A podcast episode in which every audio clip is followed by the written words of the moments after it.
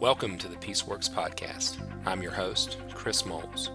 I'm a pastor and biblical counselor who helps churches and families confront the evil of domestic violence and promote healthy, God honoring relationships.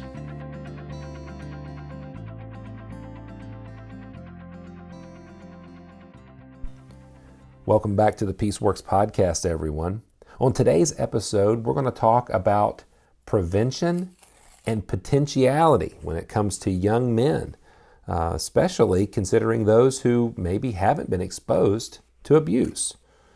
But before we jump into that content, I would like to take a moment to remind you if you are benefiting from what you're hearing on the Peaceworks podcast, then Peaceworks University is probably your best next step. Peaceworks University is our online membership site for people helpers and it offers the most robust collection of resources uh, that I know of on the internet regarding gospel centered solutions to the problem of domestic abuse. If you'd like to learn more, please visit chrismoles.org to learn more about Peaceworks University. All right, let's jump into today's content. Uh, we get questions all the time here at Peaceworks, and my assistant does a fantastic job of organizing them and uh, reminding me that they are they are here and available. And so periodically we take time on the podcast to address some questions. We've been getting a lot of questions lately about children. And I'm a little hesitant to talk about children and, and domestic abuse because I would not consider myself an expert. I know the material, I know the content, uh, but I do primarily work with perpetrators, secondarily with targets or victims, primary victims. Uh, but when it comes to secondary victims, I usually leave that to my social work friends or counseling friends with experience. I did find this question, however, something that I felt comfortable dialoguing with. So let's turn to my attention to the question and um, yeah, discuss it for a little bit. Here's what the questioner asks how can I help my son who has control issues? He's not been abused, nor has he witnessed abuse, but he continually wants to have things his way and responds with anger when he doesn't get it. How can I help him learn not to control his environment and other people and not to respond with anger when life does not go his way? It's a very interesting question, and it's one that I've encountered uh, several times uh, over the years as I've been working with abusive men in particular. I think the first thing, maybe before we even talk about responding to this particular question, and there's a lot of variables we don't know here, maybe the first thing that would be helpful for us is a reminder that abuse is a learned behavior. Now, that's actually hard for some people um, to swallow. It's hard for some individuals to accept. In fact, there is a cultural undercurrent of uh, blame or excuse or justification. Uh, maybe it's just the way people are wired. Uh, but what people tend to do is to try to find excuses or reasons why domestic abuse happened. Is it a anger problem? Is it a marriage problem? Is it a substance abuse problem? Is it a pathological problem?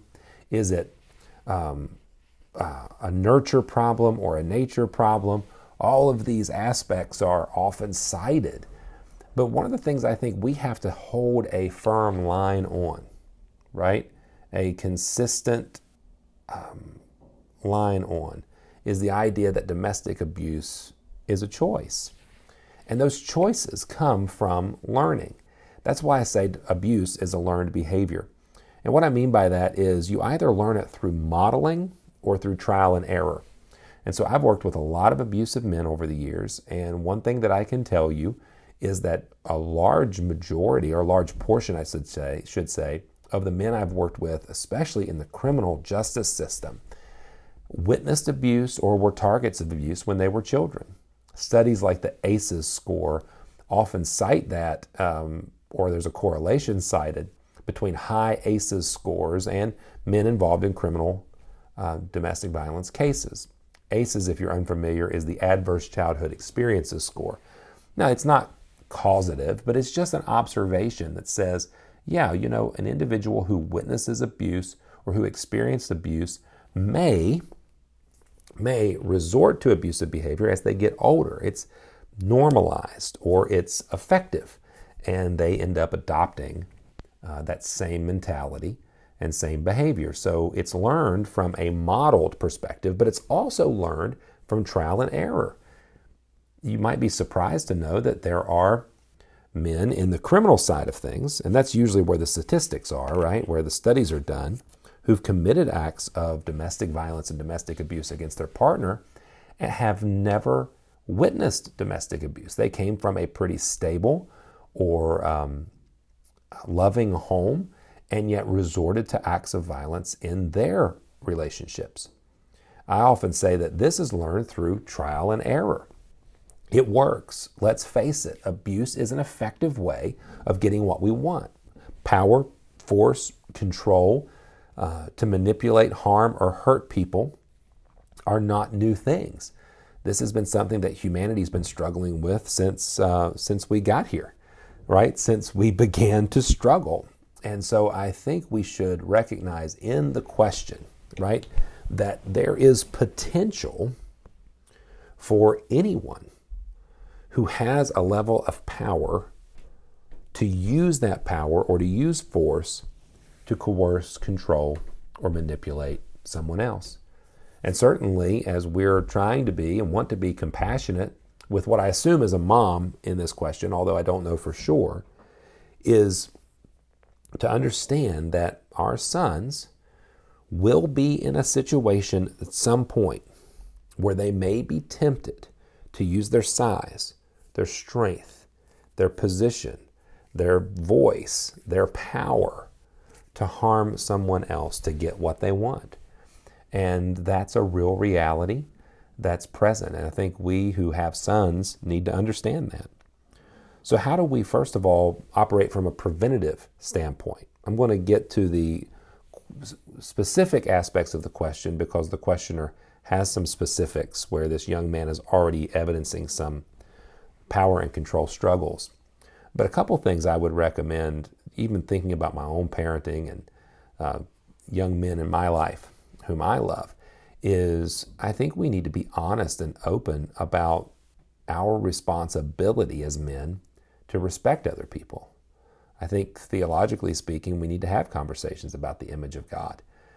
I believe that will be um, central, especially with as you're having conversations with teenage boys about uh, relationships, about um, young, young ladies, about the prevalence of pornography in our culture. We're going to be talking about things like objectification and respect and the image of God. I think love is a big theological um, reality that we need to evidence daily to young men. I think sometimes we um, assume that people know what it is to love. And love is not a feeling primarily, love is a decision and it's a choice. And young men have opportunities to do that every day, believe it or not. Uh, loving their parents or their siblings, making the choice to be respectful, making the choice to um, not retaliate to certain individuals, making the choice to be respectful of coaches and teammates and referees if they're on sports teams. So even those basic elements of prevention that just talk about and and interact with how we relate to society, to people around us. Let's get right into the question though, because the questioner is not just asking how do we promote healthy manhood, which is something that I'm not sure we do very well in the church, to be honest. I'm going to take an aside again because, uh, as I even say that, healthy manhood, I think sometimes we have reduced biblical manhood to this macho, machismo, you know, power over model that just doesn't seem to reflect the heart of Jesus in my mind. And um, I think Jesus is our best example of what it means to be uh, God's type of man. Uh, but again, let's get back to the questioner because I'm assuming it's a mom. She has some really um, significant concerns here. She says that her son has not been abused and hasn't witnessed abuse, but he continually wants to have things his way. And, and my first thought would be that sounds like a human, that, that most of us do that, right? That's James chapter 4. What causes fights and quarrels among you? You want something, right?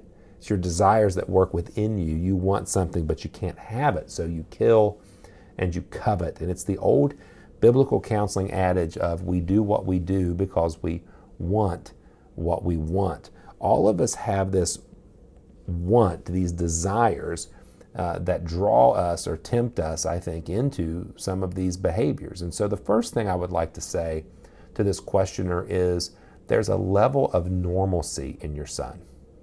So I wouldn't want to just assume that your son's struggle for control is a slippery slope to abuse. What I would say first is your son's struggle with control is a struggle that we all have and that you probably have had to some degree as well, although it's a little different being a young man, I think.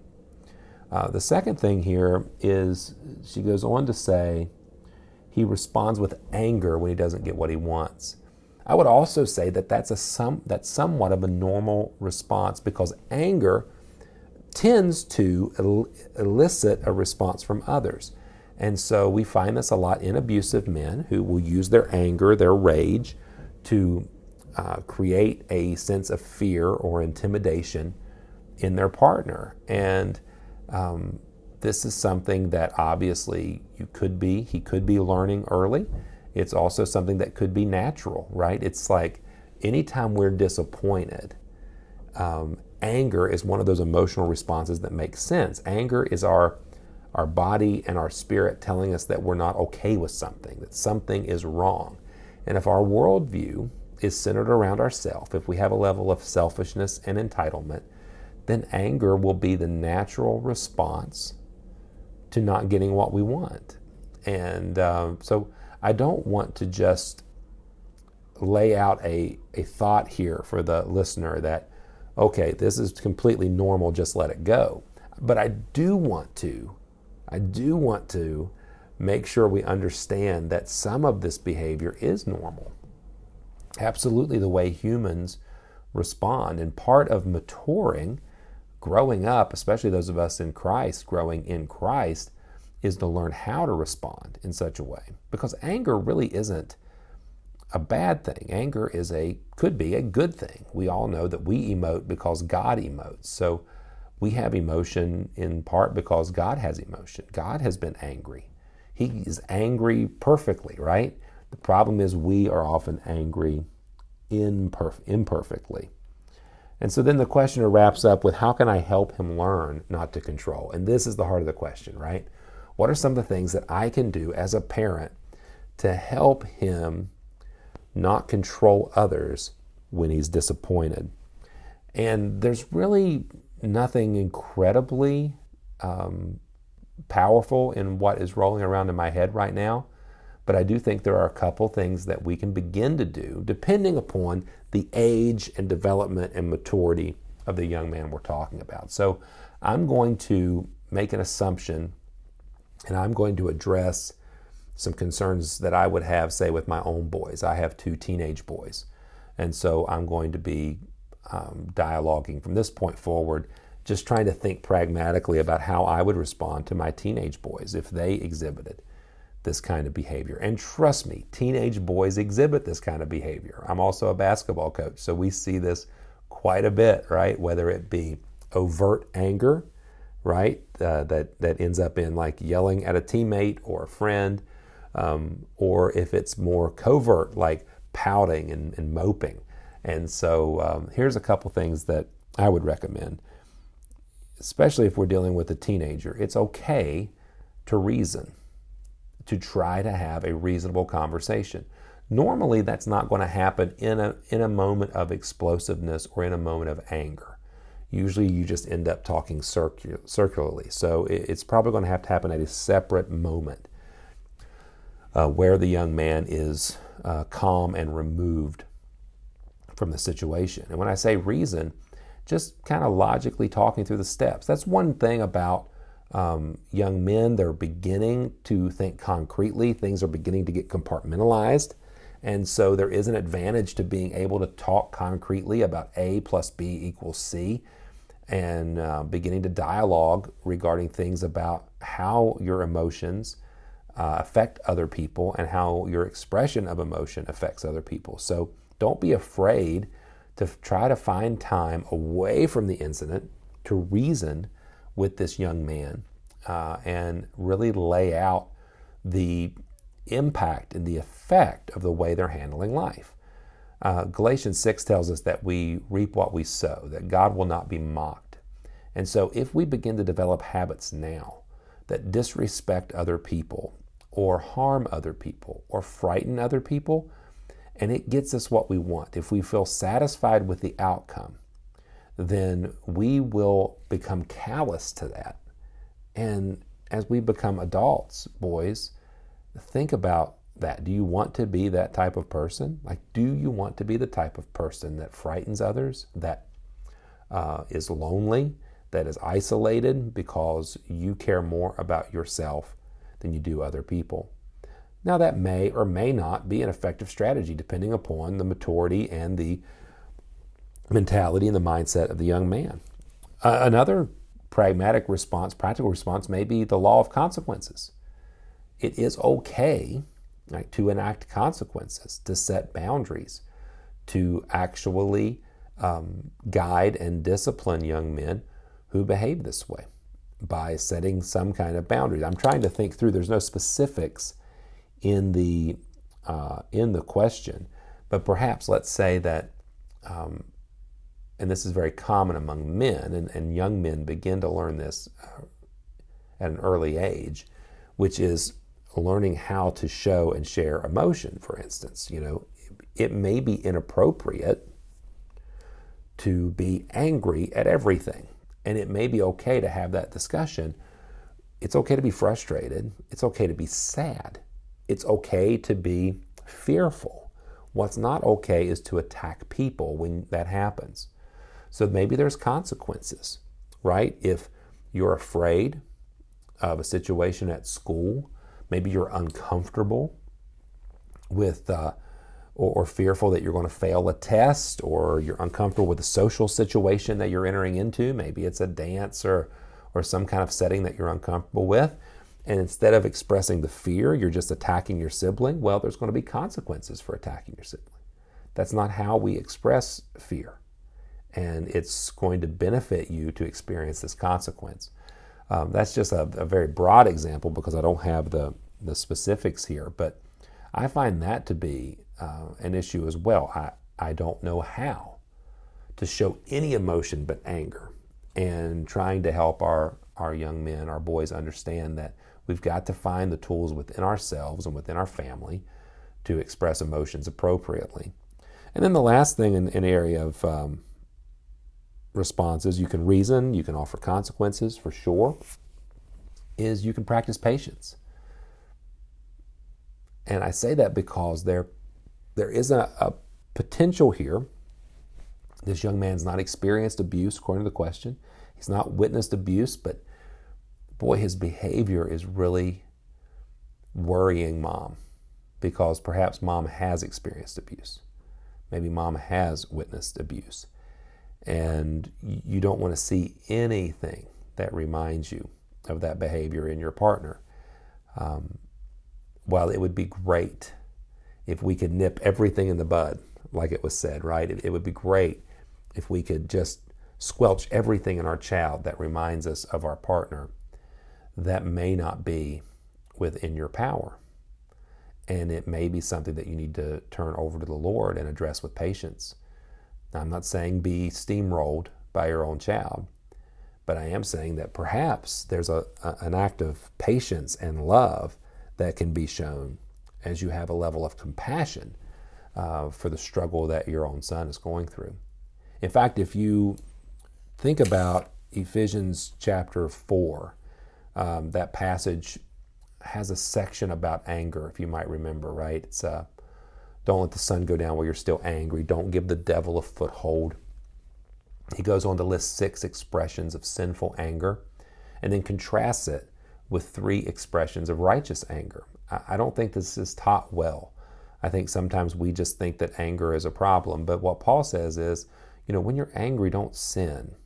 Don't be a brawler or a slanderer or malicious or uh, bitter, right? Or uh, the slow burn type of angry, or don't explode in rage.